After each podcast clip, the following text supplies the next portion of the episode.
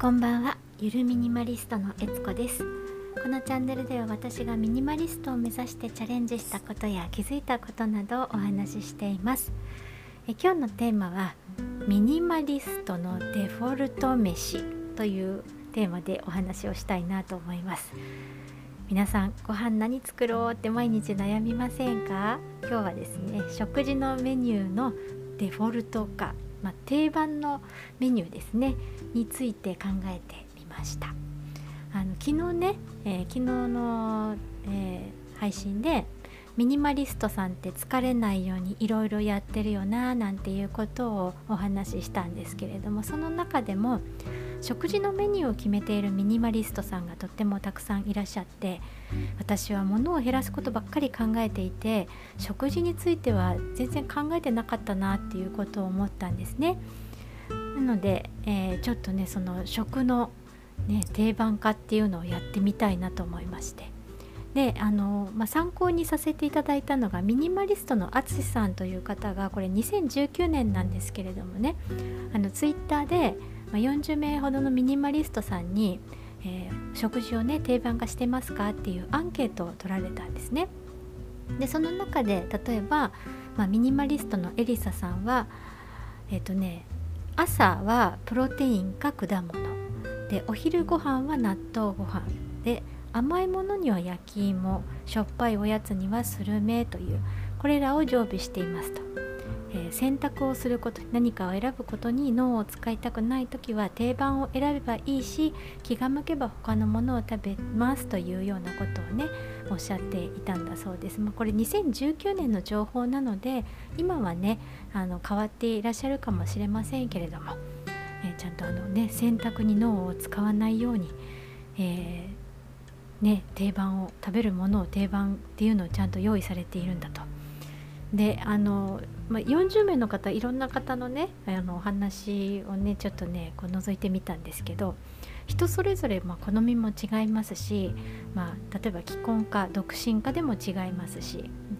1日に2食の人もいれば同じものをずっと食べる方もいらっしゃったりあとはですね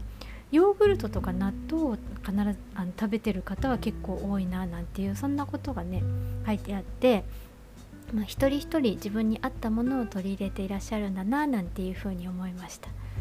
でもまあそれを参考にして私はじゃあさてどうしようと。あの去年10月に実家に帰った時にあの56年前に、まあ、もっと前かな8年ぐらい前かな。ホームベーカリーがねあの実家に置いてあったんですよ。あの買ってちょっと使ってずっと置きっぱなしだったものが。でもったいないなと思って実家帰った時にホームベーカリーを東京の家に持って帰ってきたんですけれどもここ3ヶ月ぐらいはパンをね焼いてたんですよ。なんですけれどさてパンを焼こうと思った時に強力粉が微妙な量で足りなかったりあとあの毎回ね6種類の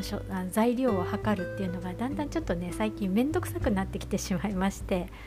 まあ、朝はパンというふうにしてたんですけど子供の頃からねずっと朝はパン食べてたんですけど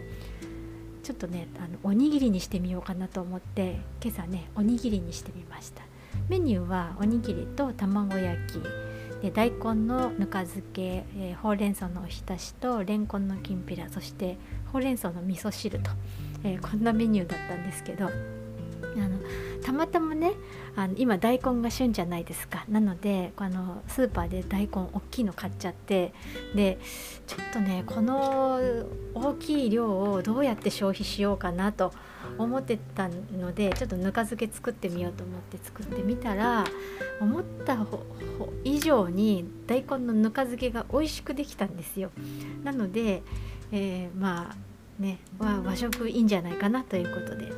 で、えっと、あとねそのあの朝からお味噌汁を飲んだ方が夜にメラトニンというホルモンが出やすくなって睡眠の質も良くなるっていうお話を聞いたので、えー、とりあえず朝食のデフォルトは和食にしてみようと。おにぎりと味噌汁とお漬物これをね定番にしてみようかななんていうことをですね考えてみました。まあねあのどのくらいで飽きてくるのかどのくらい続くのかちょっとわからないんですけれども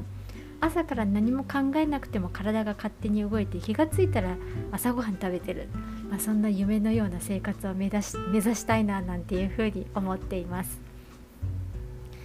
皆さんは何かこうねちょあの食事のデフォルトのメニュー定番メニューお持ちでしょうか？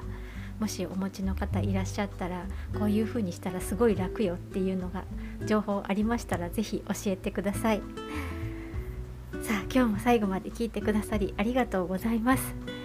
えー、今日はですねミニマリストのデフォルト飯という、ね、食の定番化というテーマでお届けをいたしました。